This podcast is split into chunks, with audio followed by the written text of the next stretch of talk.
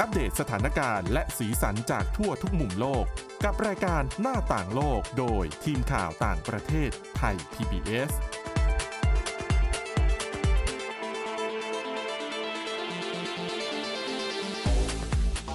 สวัสดีค่ะ คุณผู้ชมคุณผู้ฟังค่ะต้อนรับเข้าสู่รายการหน้าต่างโลกกันอีกครั้งนะคะ ในรูปแบบของวิดีโอพอดแคสต์ค่ะสำหรับวันนี้นะคะพบกับคุณทิพย์ตะวันธีรนัยพงษ์แล้วก็ดิฉันสวรักษ์จากวิวัฒนาคุณค่ะ สวัสดีค่ะค่ะ เดี๋ยวเราเกริ่นนิดนึงนะคุณทิพย์ตะวันก่อนที่จะเข้าสู่เนื้อหานะคะ เรื่องราวที่เราจะนำมาเสนอในวันนี้นะคะ ของดิฉันเนี่ยจะเป็นเรื่องราวของอินฟลูเอนเซอร์ในจีน คนนี้คือเขาขายของออนไลน์นะคะ แต่ปรากฏว่ามันเป็นเรื่องเป็นราวขึ้นมาค่ะ เพราะว่าในระหว่างที่ไลฟ์ขายของเนี่ย ดันไปพูดจาดูถูกอืมหนึ่งในคนที่เข้ามาค่ะแสดงความเห็นอ๋อนะคะ ลูกค้ายังไม่ใช่ลูกค้าสิค่ะอคนดูคนนี้เขาบอกว่า อืมดินสอเขียนคิดว่านี้มันแพงไปหน่อยนะเท่านั้นเลยค่ะอยากรู้ว่าเท่าไหร่ ประมาณอ่าสามร้อยบาทอืมซึ่งก็ถือว่าที่ราคาที่จีนก็โอเคอยู่ อ่าใช่นะคะ ปรากฏว่าอืมอินฟลูเอนเซอร์คนนี้ค่ะ ก็ตำหนิ คนที่แสดงความเห็นหรือคอมเมนต์เข้ามาบอกว่า แพงเหรอ ขายราคานี้มาตั้งหลายปีนะ เธอต้องไม่พิจารณาตัวเองนะ เธอต่างหากหรือเปล่าทำงานไม่หนักพอถูกต้อง เท่านั้นแหละค่ะ ก็เลยเป็นประเด็นที่ คนในสื่อสังคมออนไลน์ของจีนออกมารุมถล่มอินฟลูเอนเซอร์คนนี้ว่าพูดออกมาได้ยังไงค่ะไม่รู้หรอกว่าตอนนี้เศรษฐกิจจีนเนี่ยมันแย่แค่ไหนอืมแล้วก็กลายเป็นเรื่องเป็นราวใหญ่โตนะคะ เดี๋ยว ดิฉันเตรียมเรื่องนี้มาเล่าให้ฟังส่วนคุณทิตวันแล้วเป็นเรื่องราวเกี่ยวกับเรื่องตของลาดข้าว ใช่ค่ะอัคืนอนี้อย่างที่หลายค่ะๆคน ได้ยินมากันก่อนหน้านี้ว่าราคาข้าวช่วงนี้พุ่งสูงโดยเฉพาะตั้งแต่โควิดเอ่อไม่หลังโควิด -19 มีสงครามรัสเซียยูเครนนะคะเรื่องของปัญหาสภาพภูมิอากาศเอ่ยอะไรเอ่ยเนี่ยค่าครองชีพแพงขึ้นมากอืมข้าวก็ราคาแพงค่ะ นี่เป็นเหตุผลหนึ่งนะคะที่ทำให้อินโดนีเซียนำเข้าข้าวเพิ่มขึ้นแต่นำเข้าเพิ่มขนาดไหนแล้วเพราะอะไรเนี่ย เดี๋ยวพาไปฟังกันหลังจากนี้ค่ะ ค่ะ ก็เดี๋ยวเริ่มด้วยเรื่องของข้าวในอินโดนีเซียก่อนดีกว่า เพราะว่ามันค่ะน่าสนใจนะ เพราะว่าอ่าเมืองไทยเราเป็นประเทศที่ส่งออกข้าวอันดับสองของโลก อันดับใช่หนึ่งคืออินเดีย ก่อนหน้านี้ใช่อินเดียเนี่ยถึงขั้นระงับส่งออกข้าว ยกเว้นข้าวบางสายพันธุ์อืมทีนี้หลายคนก็บอกว่าอุ้ยอย่างนี้ไทยเนี่ย ประเทศอันดับสองส่งออกมากที่สุดในโลก ต้องได้อันนี้ส่งส์แน่ ๆ เลย ใช่ ได้อานิสงส์จริงนะคะ คือค่ะต้องบอกแบบนี้ก่อนว่าคือถ้าไปพูดถึงตัวเลขการส่งออกข้าวเนี่ย อินเดียส่งออกที่สุดในโลกเยอะที่สุดในโลกอืม40%นะคะค่ะเกือบครึ่งหนึ่งนะคะลองลงมาอันดับสองไทยเนี่ย สิบกว่าเปอร์เซ็นต์เท่านั้นเองคือส่วนต่างมันค่อนข้างเยอะหลายค่ะๆคนก็เลยมองว่าเอะการที่อินเดียอืมระงับส่งออกเนี่ยเหตุผลไม่ว่าจะเป็นเรื่องของการอยากจะรักษาระดับราคาข้าวไม่ให้มันพุ่งสูง เพราะว่าในช่วงหลายเดือนที่ผ่านมาตั้งแต่สงครามรัสเซียยูเครนแล้วเดี๋ยว มีเรื่องของการที่ข้อตกลงส่งออกธัญพืชอืมล่มไม่ล่มอะไรยังไงเนี่ยมันส่งออกมันมันกระทบกับเรื่องของอาหารค่ะทั้งโลกอะนะคะ ดังนั้นเนี่ยอะ อินเดียระงับการส่งออกด้วยเหตุผลอย่างที่บอกไปอ่าเรื่องของราคาข้าวในประเทศเรื่องของเสบียงอาหารในประเทศเอ่ยกลัวเรื่องของสภาพภูมิอากาศด้วยว่าอาจจะทำนาได้ไม่ดีใช่แล้วเดี๋ยวไม่มีผลผลิต ไม่ส่งออกปั๊บแน่นอนประเทศที่เป็นเบอร์สองเบอร์สามเบอร์สี่ต่อต่อมาเบอร์สองคือไทยเบอร์สามคือเวียดนามนะคะ แล้วก็คือแถบแถบอาเซียนบ้านเราเนี่ยแหละค่ะ ก็มีการส่งออกข้าว ในไปประเทศต่างๆ ของโลกเนี่ยค่อนข้างเยอะก็ แต่อย่างที่หวัจะได้บอกอานิสงส์อินเดียเนี่ยก็เจออมปัญหาแล้งและภัยแล้งมันเกิดขึ้นทั่วโลก ไม่แต่ตอนเนี้ยเขาบอกว่าค่ะคือถ้าไปดูนักวิเคราะห์เขาบอกว่าตอนเนี้ยถึงแม้หลายคนกังวลว่าจะมีเอลนีโญอืมอากาศมันจะแห้งมันจะแล้งมันจะแล้วมันจะไม่มีทำนาน้ำไม่ได้ใช่แต่คือตอนนี้สถานการณ์มันยังไม่ได้แรงขนาดนั้นมันคือค่ะแต่คือไม่ใช่บอกไปก่อนนะคะ ว่าไม่ใช่ว่ามันจะไม่แรง คือเอลนินโยเนี่ยมันจะค่อยๆไต่ระดับขึ้นอ๋อค่ะซึ่งผู้เชี่ยวชาญที่เขาติดตามเรื่องสภาพภูมิอากาศเขาบอกว่าตอนนี้เอลนินโยมันมาแล้ว แต่ว่ามันยังไม่แรง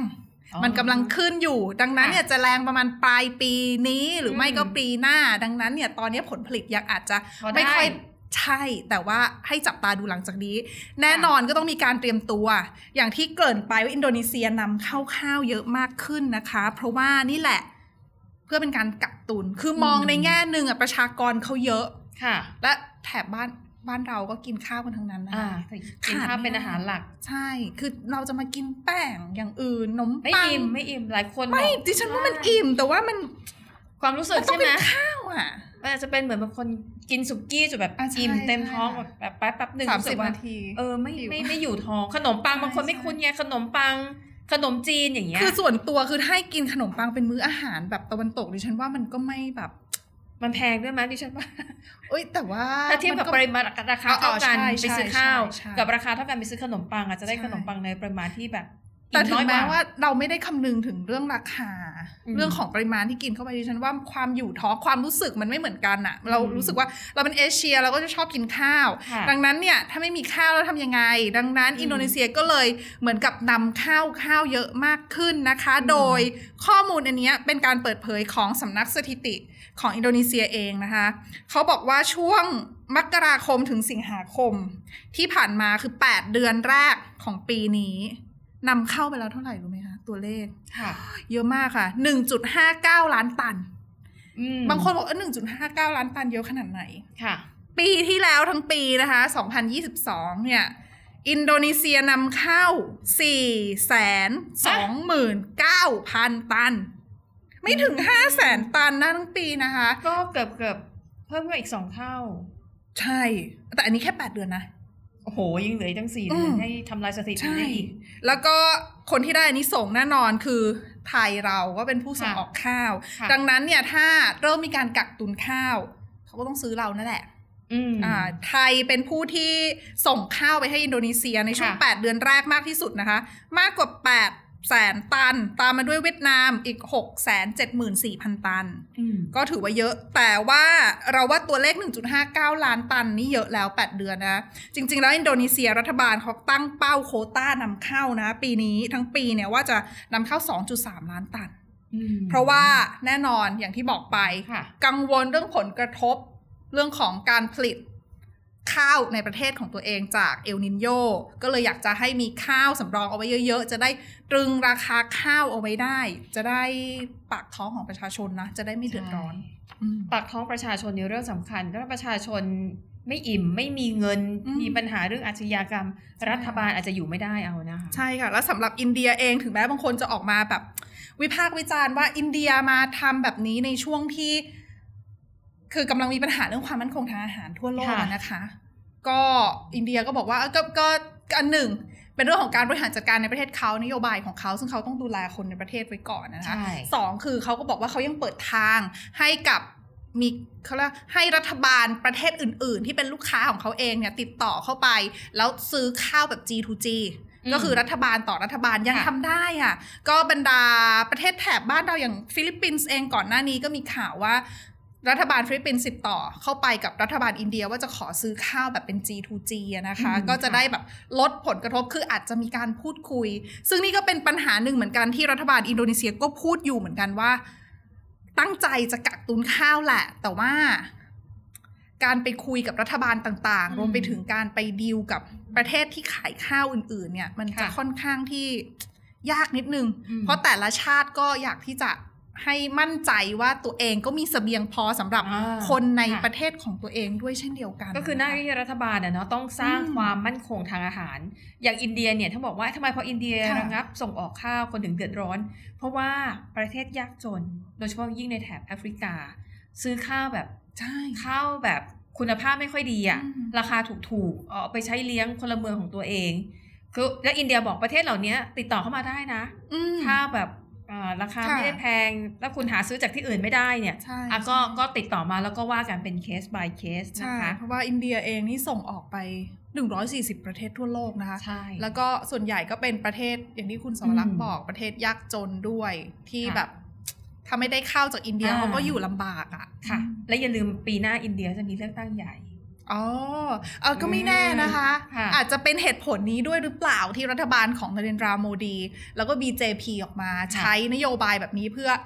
อุดหนุนช่วยคนในประเทศไว้ก่อน เพราะว่าใช่ เดี๋ยวเลือกตั้งก็ธรรมดาเนาะรัฐบาลประเทศไหนก็ต้องเห็นแก่ผลประโยชน์ของอ่าประชาชนของตัวเองเป็นหลักอยู่แล้วนะคะอะนั่นก็เป็นเรื่องของข้าวนะคะ เออถ้าไทยเราขาดแคลนข้าวทำไงเราก็กินให้น้อยลงได้ไหมไม่แต่ว่าเราก็ไปนำเข้าจากประเทศอื่นก็ได้นะแต่เราเป็นคนขายอันดับสองของโลกใครข้าวจะแพงอะไรอย่างเงี้ย เกิดแบบว่าแล้งจัดอ๋อแล้วผลผลิตออกมาน้อยเราก็กินข้าวให้น้อยลงโอ้ยไม่ได้สิไม่อยู่ท้องใช่ไหมคุณใช่ทิพย์ตะวันไม่อิ่มทำงานเยอะนะนะคะ อาจากเรื่องข้าวในอินโดนีเซียไปดูอีกเรื่องหนึ่งเป็นเรื่องของอินฟลูเอนเซอร์ก็คือพูดง่ายๆอะพ่อค้าแม่ค้าออนไลน์ดูเหมือนว่าจะเป็นอาชีพที่สร้างรายได้เยอะนะคะ ให้กับ คนในยุคปัจจุบันนี้ อย่างที่จีนก็เช่นเดียวกันค่ะเขามีอินฟลูเอนเซอร์ในลักษณะเนี้ยหลายคนแต่วันนี้เนี่ยดิฉันจะหยิบยกเรื่องของคนหนึ่งนะคะเขาชื่อว่าหลี่เจียฉีอายุ 31 ปีเท่านั้นเองคุณทิพย์ตะวันอืมคนเนี้ยเขาได้ฉายาเป็นราชาลิปสติก เพราะเพราะว่ามีอยู่คนหนึ่งค่ะ เขาขายลิปสติกได้ถึง1นึ่งแสนห้าหมื่นแท่ง ภายในเวลา 5 นาที ขายเก่งมากค่ะ ใช่ คือดิฉันจะแต่ตัดสินใจซื้อลิปสติกแท่งหนึ่งที่ฉันใช้เวลาคิดเป็นชั่วโมงเลยนะแต่อันเนี้ยเขาก็ไม่ได้บอกไงว่าลิปสติกไอ้ที่แบบทำยอดขายเป็นประวัติการณ์อะมันแท่งละเท่าไหร่อ่าแบบว่ามันเกรดไหนแบบคุณราคาย่อมเยาวไม่หรือแต่ว่าคแพงการที่เขาจะขายได้ค่ะเยอะขนาดนี้ในเวลาสั้นแค่เนี้ยอืมคือเรื่องของเงินมันก็เป็นแค่ปัจจัยหนึ่งเท่านั้นอะอืมต้องเป็นคนที่แบบ จูงใจคนเก่งอืมช่างพูดช่างคุยรู้จักค่ะหยิบอะไรมาด้วยหรือเปล่าอืมเพราะดิฉันเชื่อว่าหลาย ๆ คนก็มีนิสัยแบบดิฉันคือแบบ คือมีลิปสติกแล้วทำไมจะต้องมีหลายแท่งเยอะขนาดนั้นเลยปากก็มีอยู่คู่ปากก็มีอยู่อันเดียวใช่ไหมจะซื้อทำไมเยเอ้ยอะแต่แยะแต่แบบนี้หลาย ๆ คนก็อาจจะค่ะมองว่า เอ๊ะผู้หญิงเราก็ต้องมีหลายสีนะให้เข้ากับชุด เหมือนรองเท้ากระเป๋าค่ะต่อให้คุณบอกเธอก็มีขายอยู่แค่คู่เดียว จะซื้อรองเท้ามาเป็นสิบสิบ ไม่ได้ไงไม่ได้เนาะมันก็ต้องมีเนาะค่ะอะ ทีนี้กลับมาที่เรื่องของคุณเจียฉีเนี่ยนะคะ อย่างที่บอกว่าเออเป็นราชาลิปสติก แล้วก็แต่จริงๆไม่ได้ขายแค่ลิปสติกหรอกขายทุกอย่างจิปาถะค่ะข้าวของเครื่องใช้ของกินอาหารการกินอาหารสุนัขอาหารแมวเนี่ยคือขายหมดทุกอย่างนะคะ แต่ทีนี้ประเด็นที่มันแบบเป็นเรื่องเป็นราวใหญ่โตเนี่ยมันเกิดขึ้นมีช่วงหนึ่งค่ะเขาขายนี่ดินสอเขียนคิ้วอืมนะคะ แท่งมึงมันประมาณเอ่อสามร้อยบาท นะคะ ปรากฏว่าอ๋อเจ็ดสิบเก้าหยวนแปดแปดห้าสิบโอ้เกือบเกือบประมาณสี่ร้อยบาทนะคะ ก็ถือว่าอะสำหรับดิฉันนะ ก็ถือว่ายังรับได้ เพราะว่าเครื่องสำอางพวกนี้มันก็จะมีเกรดใช่ไหมอะราคาย่อมเยาว์ไล่ขึ้นไปแล้วแต่ว่าเราพอใจ ปรากฏว่าระหว่างที่คุณเจฉีเนี่ยก็ไลฟ์ขายอยู่ แล้วมันจะมีคอมเมนต์เด้งขึ้นมาคุณทิพย์ตะวันเคยดูไหมค่ะ บางคนอาจจะไม่ซื้อหรอกเขาจะถามว่า มีสีนี้ไหมอยากคะคุยราคาอยากคุยเท่าไหร่ด้วยแถมได้อะไรอย่างเงี้ยไหม แต่ปรากฏว่ามันมีอยู่คอมเมนต์หนึ่งค่ะ ทักขึ้นมาบอกว่า อุ้ยเจ็ดสิบเก้าหยวนค่ะแพงไปอะอืมเขาบอกว่าคอมเมนต์นี้แหละค่ะ ที่ทำให้คุณเจียฉีเนี่ยถึงกับของขึ้นนะคะ เพราะว่าคุณเจียฉีเนี่ยตอบคนที่ให้คอมเมนต์แบบนี้บอกว่า แพงที่ไหนค่ะเธอดูสิแพงที่ไหนฉันขายราคาเนี้ยมาคุตั้ณงหลายภาพปีดีขนาดนี้ เออ เธอต้องดูตัวเธอเองนะเธออันนี้ทำอันเนี้ยก็เป็นเยอะไปเป็นแล้วการใช่ไหมตอบที่เยอะไปแล้วนะใช่ในแล้วคุณมุมเจชีมงบอกว่าขงดิฉันน่ะ คุณเนี่ยคนคอมเมนต์มาอืมคุณต้องตรวจเรียกว่าคุณต้องดูตัวเองนะ คุณทำงานหนักพอไหม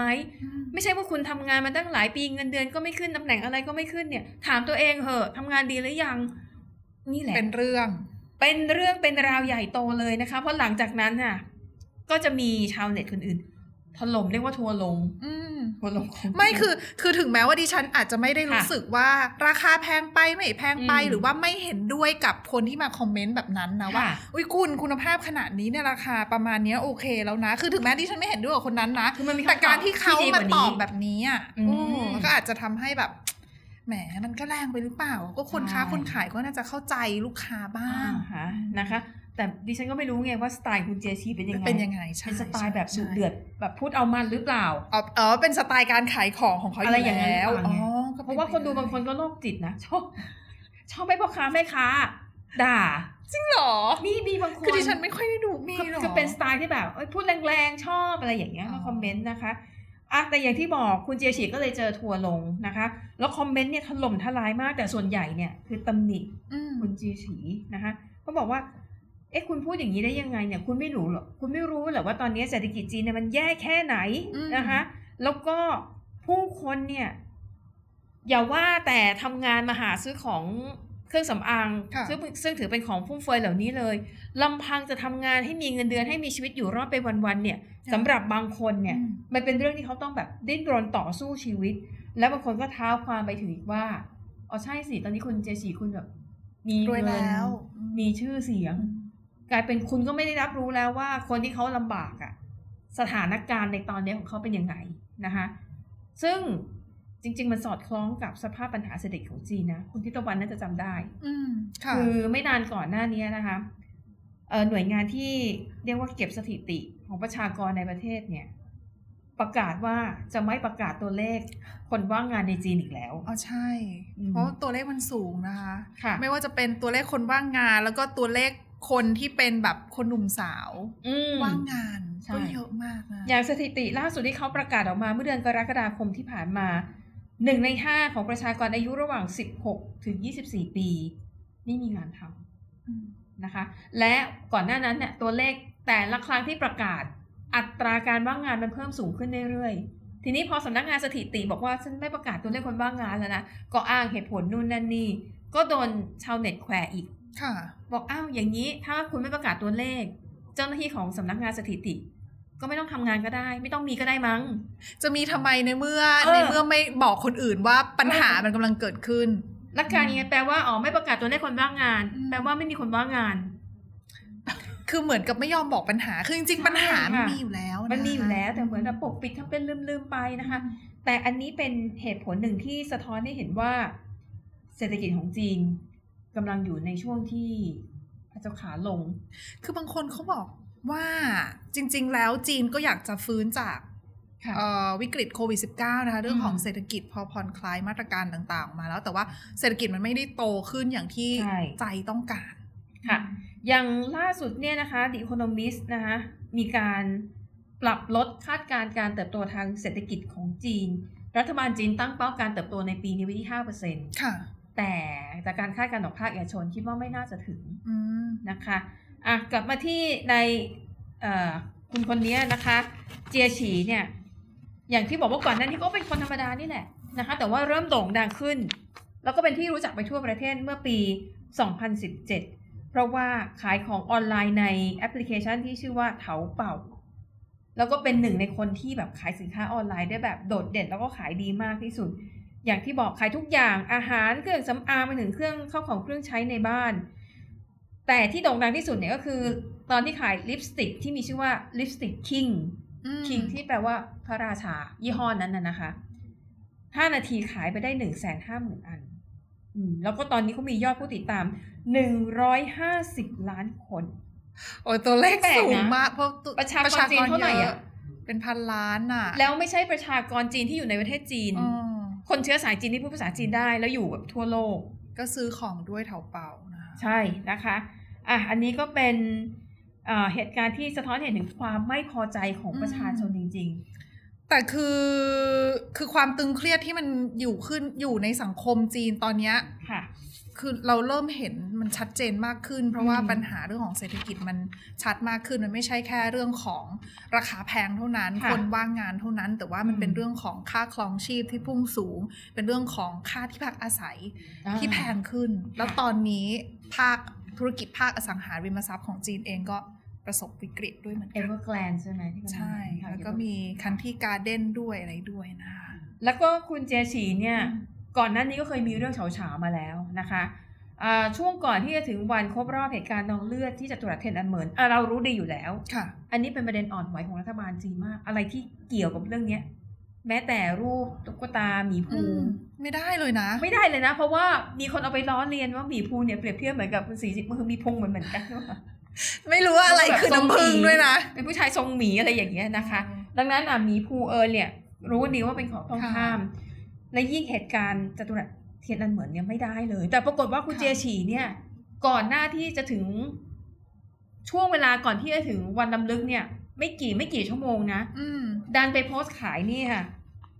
เอ่อเค้กไอศครีมทำเป็นรูปรถถังโอ้ตั้งใจไหมคะหรือว่าไม่ไม่รู้รู้ ไม่แน่ใจ คือถ้าเป็นคนจีนต้องรู้ดีแล้วว่าเรื่องแบบใหนี้ญ่แตะไม่ได้เลย ใช่ค่ะเออนะคะคุณผู้ฟังบางคนอาจจะไม่รู้ว่ารถถังเกี่ยวอะไรกับจตุรัสเทียนอันเหมือนอะให้คุณทิตวันเล่า คุณโยงมาแล้วแต่ยากเลย ก็คือมันก็จะเป็นแบบ คือชาวจีนเขาไปประท้วงโดยเฉพาะนักศึกษาใช่ไปชุมนุมกันต่อต้านเรียกร้องเอ่อต่อต้านรัฐบาลค่ะเรียกร้องเรื่องของประชาธิปไตยนะคะแล้วก็อืมโดนปรับปรามไป แล้วมันก็ภาพที่ติดตาของหลาย ๆ คนเนี่ยแล้วสื่อทั่วโลกด้วยนะคะคือภาพของรถถังแล้วมีนักศึกษามีชาวจีนนี่แหละไปยืนขวางหน้ารถถังเอาไว้ เนี่ยก็เลยเป็นที่มาของแบบ คนก็จะมองว่ารถถังเนี่ยมันสื่อถึงเรื่องของเผด็จการอำนาจค่ะนิยมการปราบปรามประชาชนอืมที่มาประท้วง เรียกร้องประชาธิปไตยอย่างเสรีค่ะเนี่ยก็ไม่ได้เรื่องนี้แตะไม่ได้ เหตุการณ์ในครั้งนั้นน่ะทำให้คุณเจียฉีเนี่ยต้องออกมาขอโทษมขอโพยต่อสังคม และตัวเขาเนี่ย จู่ๆก็ต้องหายไปจาก แวดวงการขายของออนไลน์สามเดือนเลยนะ ค่ะ แล้วก็ถึงจะกลับมาได้ แต่แน่นอนนะคะ สไตล์จีนหายตัวแล้ว หายไป สุดท้ายคุณได้กลับมา แต่คุณจะไม่จะไม่มีใครพูดสักคำเลยว่าค่ะช่วงที่หายตัวไป ไปไหน เกิดอะไรขึ้นอืมนะคะ ดังนั้นคุณเจียฉีเนี่ยก็คือเป็นที่รู้จักทั้งในแง่ของการแบบ เป็นพ่อค้าออนไลน์ที่ขายเก่งมาก กับในแง่ของคนค่ะที่ชอบ มีเรื่องอืมเฉาเฉาๆเกิดขึ้นอะอันนี้ก็เป็นเรื่องเฉาล่าสุดของคุณเจียฉีนะคะ อะก็ อาจจะเป็นบทเรียนเนาะคนที่อยู่หน้าจอคือเดี๋ยวนี้ไม่ไม่ต้องเป็นไม่จำเป็นต้องเป็นแบบหน้าจอ prime เอ่อสื่อหลักๆ แต่ว่าจะเป็นจอแบบเอ่มสื่อสังคมออนไลน์ Twitter Instagram Facebook หรือ YouTube เนี่ยค่ะพูดอะไร ต้องคิดเยอะๆ ต้องระวังให้มาก คือนะคะในฐานะที่เราอยู่หน้ากล้องหน้าจอค่ะเราก็ต้องเหมือนกับมีความรับผิดชอบที่มากขึ้นๆอืมความรับผิดชอบต่อสังคมต่อค่ะอะไรหลาย ๆ อย่างโดยรวมอะนะอ่าคะไม่ว่าคนดูจะหลักเท่าไหร่ก็แล้ว แต่ไม่แน่อย่างบางเคสเนี่ย พูดหรือว่าทำอะไรที่ไม่ดีผ่านหน้าจอค่ะผ่านไปแล้วห้าปี คนดันไปขุด เอาภาพตอนนั้นน่ะอืมเอามาแบบเป็นเรื่องเป็นราว ดังนั้นก็ฝากกันไว้นะคะ อันนี้ก็เป็น มีบทเรียนที่เราได้เห็นหลาย ๆ อย่างมาแล้วนะคะอะปิดท้ายสั้นๆละกัน เป็นอีกประเด็นหนึ่งนะคะ ที่คุณทิตวันเนี่ยเรียกว่าทำนำเสนอเป็นเป็นข่าวอืมในเชิงวิเคราะห์ก็คือเรื่องของผู้นำประเทศมาเลเซียใช่กำลังเผชิญวิบากกรรมอยู่ในตอนนี้ คือบางคนเรียกว่าเป็นวิกฤตศรัทธานะคะ คือใครที่ติดตามการเมืองมาเลเซียมาโดยตลอดอืมจะเห็นว่าตั้งแต่ปี 2018 เป็นต้นมาค่ะเนี่ย ที่พักเอ่อ PH อะปากาตันฮาราปันอ่าค่ะเป็นการจับมือของอันวาอิบราฮิมกับตัวเอ่อมหาธีโมฮัมหมัดค่ะ ก็สามารถโค่นอัมโนที่ครองเสียงคือตั้งครแต่องก่อตั้งประเทศใช่หลายสิบปี ไม่มีใครคาดคิดว่าจะค่ะโค่นอัมโนได้ ซึ่งจุดใหญ่ใจความที่ทำให้ปากาตันฮาราปันโค่นได้เนี่ยก็คือค่ะเรื่องของความหวังอืมเรื่องของการต้องการการเปลี่ยนแปลง การปฏิรูปประเทศ เรื่องของเรื่องของเอ่อแล้วก็เรื่องการปราบปรามผู้ชายการทุจริต ใช่ อันนี้คือเป็นสิ่งที่ปากาตันฮาราปัน ชูแล้วประชาชนซื้อ โดยเฉพาะกรณีของนาจิปราซักที่ถูกกล่าวหาว่าโกงเงินใช่ในกองทุนพัฒนาเศรษฐกิจของประเทศใช่ก็คือ วัน MDB ถูกต้องก็เลค่ะยอัมโนก็แพ้ไปแล้ว อัมโนก็แพ้ไปแล้วค่ะก็ ตัวปากาตันฮาราปันมา แล้วก็อามีการเมืองก็ไม่มีไม่ค่อยมีเสถียรภาพหลังจากนั้นน่ะนะคะ ล่าสุดเนี่ยในที่สุดอันวาอิบราฮิมก็ได้ขึ้นมาอืมดำรงตำแหน่งแล้วก็ประกาศเอาไว้ตั้งแต่ก่อนที่จะขึ้นมาแล้วนะคะค่ะว่าอะโอเคตัวเองเนี่ย ชูเรื่องของการปฏิรูป การเปลี่ยนแปลงอยู่แล้ว เรื่องของการปราบปรามการทุจริตแต่หลายๆคนออกมาวิพากษ์วิจารณ์ว่า นับตั้งแต่เขาชนะเลือกตั้งอืมแล้วก็เข้ามาบริหารประเทศเนี่ย ตั้งแต่ก่อนพฤศจิกายนปีที่แล้วค่ะผ่านมาก็หลายเดือนแล้วนะคะ จะครบปีแล้วเนี่ย แต่ผลงานยังไม่เป็นรูปธรรมเลยค่ะครั้งแรกช่วงแรก ๆ ที่มีการประกาศให้มีการตรวจสอบโครงการของรัฐบาลชุดเก่า ที่อาจจะเป็นรัฐบาลเอ่อโครงการที่ต้องสงสัยเนี่ย อันนั้นอาจจะเป็นผลงานแรก ๆ แต่ก็ไม่ได้มีอะไรออกมาเป็นรูปธรรมอืมแล้วหลังๆ ล่าสุดเนี่ย ปรากฏว่าในช่วงไม่กี่เดือนที่ผ่านมาแต่ไล่ตั้งแต่ช่วงมีนาคมมาแล้วนะคะ แล้วก็เดือนสิงหาคมด้วย บรรดาแกนนำทางการเมือง ไม่ว่าจะเป็นรองนายกรัฐมนตรีที่เดอะคือเป็นคนของอัมโนนะคะ ที่มาจับมือกับอันวาอิบราฮิมค่ะตั้งรัฐบาล เพราะว่าเสียงของอันวาไม่พอในการจัดตั้งรัฐบาลเสียงส่วนใหญ่อืมอืม ก็เลยจับมือกับอัมโน ตอนนั้นก็ถูกวิจารณ์รอบนึงและทำไมไปจับมือกับอัมโนที่มีข่าวอื้อฉาวเรื่องของทุจริต เอ๊ะคล้ายๆคล้ายๆบางประเทศแถวๆนี้ไอ้อันนี้เราพูดเรื่องมาเลเซีย ค่ะอ่าค่ะ เอ่อ ก็อัมโนมาจับมือกับอันวาร์ อิบราฮิมปั๊บตอนนั้นโดนไปหนึ่งรอบอืมรอบที่สองก็คือเรื่องที่รองนายกรัฐมนตรีจากพรรคอัมโนเนี่ยแหละค่ะ หลุดคดีทุจริต 47 ข้อหา เหมือนกับ พวกกันหรือเปล่าเลยช่วยกันให้หลุดบางคนเขาวิพากษ์วิจารณ์แบบนั้นคดีเขาบอกว่าอันวาเนี่ยตั้งใจทำให้เขาหลุดคดีค่ะเพื่อที่ว่าแลกกับคะแนนเสียงสนับสนุนของอัมโนอืมอืมหรือเปล่า แต่อันวาบอกว่าอันวาไม่เกี่ยว เพราะว่าคนที่ตัดสินใจเป็นอายการเป็นอายการสูงสุด แต่หลายคนวิพากษ์วิจารณ์ว่าอายการในการสูงสุดก็คือคนที่อันวาอิบราฮิมเป็นคนแต่งตั้งขึ้นมาอืมอันเนี้ยหนึ่งอย่างสองนาจิบราซักก็มีก็มีการยกฟ้องในบางกรณีเกิดขึ้นก่อนหน้านี้ รวมไปถึงตัว ผู้นำฝ่ายค้านเองอืมก็รอดจากคดีที่เกี่ยวข้องกับการทุจริตเช่นเดียวกัน ไม่ว่าจะเป็นเรื่องของอืมศาลยกฟ้องค่ะบ้าง แล้วก็มีถอนฟ้องบ้าง แบบเนี้ยในหลายคดี หลาย ๆ คนก็เลยมองว่า เอ๊ะ รัฐบาลของอันวาอิบราฮิม แล้วก็ตัวอันวาอิบราฮิมจะที่ไปจะจับมือกับอัมโนหรือเปล่า จะไปจะจัดการกับเรื่องของการทุจริตจริงมากน้อยแค่ไหนค่ะแล้วก่อนหน้านี้มันมีผลสำรวจความคิดเห็นชาวมาเลเซียนะคะ ใน 6 รัฐ เขาพบว่าคนไม่ค่อยเชื่อมั่นกับรัฐบาลของอันวาอิบราฮิมนะอ่าฮะคือมองว่าปราบไม่ค่อยมีประสิทธิภาพในการปราบปรามการทุจริตอืมแล้วก็บริหารประเทศได้ผลงานไม่ดีพอเอารวมไปค่ะถึงเรื่องของเศรษฐกิจ คือหลายๆคนบอกว่าเศรษฐกิจคือหัวใจสำคัญในการที่จะดึงฐานเสียงได้ แต่ว่า คนก็มองว่าไม่ไม่สนับ คือเขามองว่ารัฐบาลของอันวาอิบราฮิมเนี่ยนะขาดเสถียรภาพทางการเมืองเนี่ยเกือบ 70%นะคะค่ะไม่ได้มีความสามารถในการฟื้นฟูเศรษฐกิจ 55.3%อืมแล้วก็ไร้ประสิทธิภาพในการปกป้องการทุจริต 57.5%อะแถเริ่มมเริ่มทรงไม่ดีแล้วนะ แถมชื่นชมรัฐบาลชุดก่อนด้วย บอกว่าค่ะรัฐบาลชุดก่อนเนี่ยเก่งกว่ารัฐบาลชุดนี้นะคะ หมายถึง56ชุดของนาซิบราซัก หรือชุดของมหาธีโมฮัมหมัด ชุดของมหาธีมูฮัมหมัดอืมอ๋อค่ะก่อนหน้านี้เป็นรัฐบาลมหาธี ใช่ใช่ไม่มหามหาธีขึ้นมาก่อนเนี้ยแล้วก็ที่เขาทำข้อตกลงกัน ว่ามหาธีจะเป็นแต่ผู้ำก่อนหน้านี้พอเป็นมหาธีเสร็จก็จะมีอ๋อใช่มีอีกคนหนึ่งขั้นสองคนค่ะโอ้ค่ะเขามีหลายคนนะคะเพค่ะราะก่อนหน้านี้ช่วงก่อนหน้านี้นี่มาเลเซียเปลี่ยนผู้นำ บ่อยมาก บ่อยมากจนแบบล่าสุดดิฉันว่าน่าจะเป็นยาขอบนะคะอ่าถ้าฉันจำไม่ผิดเนี่ยคือหลังๆเนี่ยขึ้นมาแบบแค่ไม่กี่เดือนแล้วก็เปลี่ยนอ่าฮะไม่กี่เดือนแล้วก็เปลี่ยนนะคะใช่ค่ะอะอืมถ้าทรงไม่ดีแบบนี้เนี่ยการเลือกตั้งในครั้งหน้าน่ากลัวแล้วนะ อาจจะมีการพลิกโผได้อีกนะคะค่ะแต่อย่าลืมการเมืองก็คือไม่มีมิตรแท้ไม่มีศัตรูถาวรอะไรก็เกิดขึ้นได้นะคะ ทุจริตอาจจะเป็นวาทกรรมทางการเมืองด้วยหรือเปล่าอ่าในช่วงของการหาเสียงเออค่ะอะและนี่คือเรื่องราวทั้งหมดในรายการหน้าต่างโลกขอบคุณสำหรับการติดตามค่ะ วันนี้หมดเวลาแล้วนะคะ เราสองคนและทีมงานลากันไปก่อน กลับมาติดตามเรื่องราวที่น่าสนใจแบบนี้ได้อีก ในช่วงของหน้าต่างโลก ขอบคุณสำหรับการติดตาม สวัสดีค่ะ สวัสดีค่ะ Thai PBS podcast. View the world via the voice.